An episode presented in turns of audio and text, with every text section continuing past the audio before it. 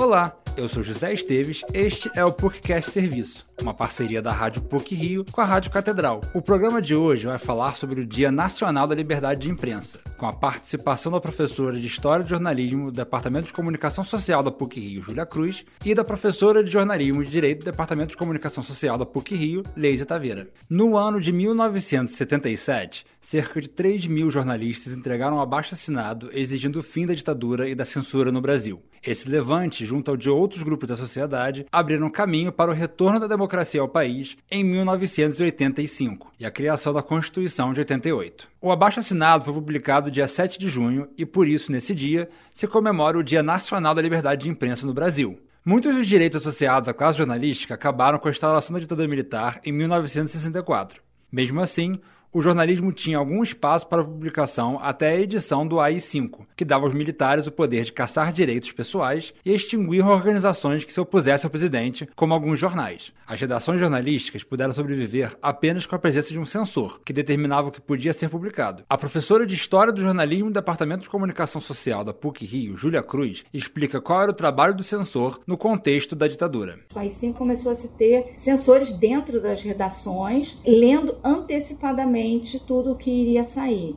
inclusive cortando matérias inteiras ou parte das matérias com coisas que não fazia sentido. A ditadura também não queria que ninguém notasse que havia a censura. Ela queria que passasse despercebido, que só fossem as notícias que eles concordavam de uma forma disfarçada, que não fosse visível para o leitor que estava faltando pedaços, né? Então não podia sair espaço em branco. Matérias inteiras foram suprimidas. Em especial, reportagens que criticavam o regime eram cortadas. Jornais como Correio da Manhã e Última Hora tinham que correr atrás de qualquer coisa para não deixar espaços em branco serem publicados. O Estadão usava trechos do épico português Os Lusíadas para suprir as matérias censuradas e chegou a publicar os 8 mil versos do poema duas vezes. Quando a ditadura acabou em 1985, alguns dos direitos retornaram ao jornalismo. A Constituição de 1988 estabelece como fundamental o direito de imprensa e expressão, como explica a professora de jornalismo e direito do Departamento de Comunicação Social da PUC Rio, Leise Taveira. Está no artigo 5 cláusula pétrea, não pode ser alvo de proposta de emenda condicional, garante a liberdade de expressão, de pensamento e de imprensa. Olhando o jornalismo como a mediação entre a fonte e o público, isso é fundamental, porque o jornalista acaba sendo os ouvidos, os olhos e a boca daquele que não tem a possibilidade de estar ali vendo o fato. Se não houver liberdade de imprensa,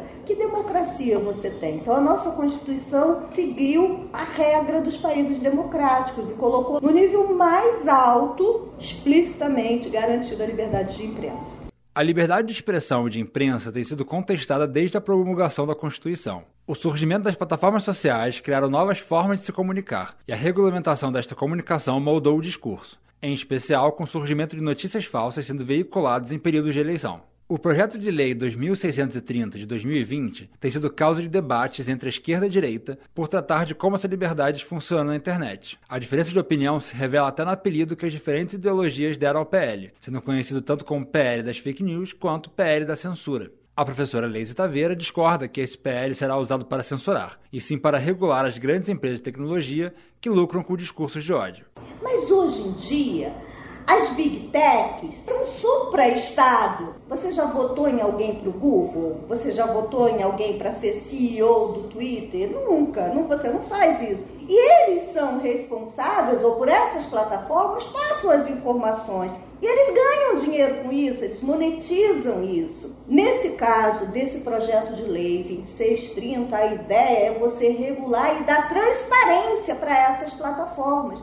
O país sofre muito com problemas contra a classe jornalística. De acordo com o mapa da ONU de liberdade de imprensa, o jornalismo brasileiro atravessa uma situação problemática. Além do Dia Nacional, existe o Dia Mundial da Liberdade de Imprensa. A data foi criada em 1993 pela Unesco para celebrar o artigo 19 da Declaração de Direitos Humanos. O artigo defende a liberdade de expressão como um dos direitos fundamentais da espécie humana, que não pode ser impedida ou censurada. Esse programa teve produção e edição sonora de José Esteves, com edição e supervisão do professor Célio Campos. Lembramos que a Rádio PUC faz parte do Comunicar, que é coordenado pela professora Cristina Bravo. Voltamos na próxima sexta-feira. Até lá!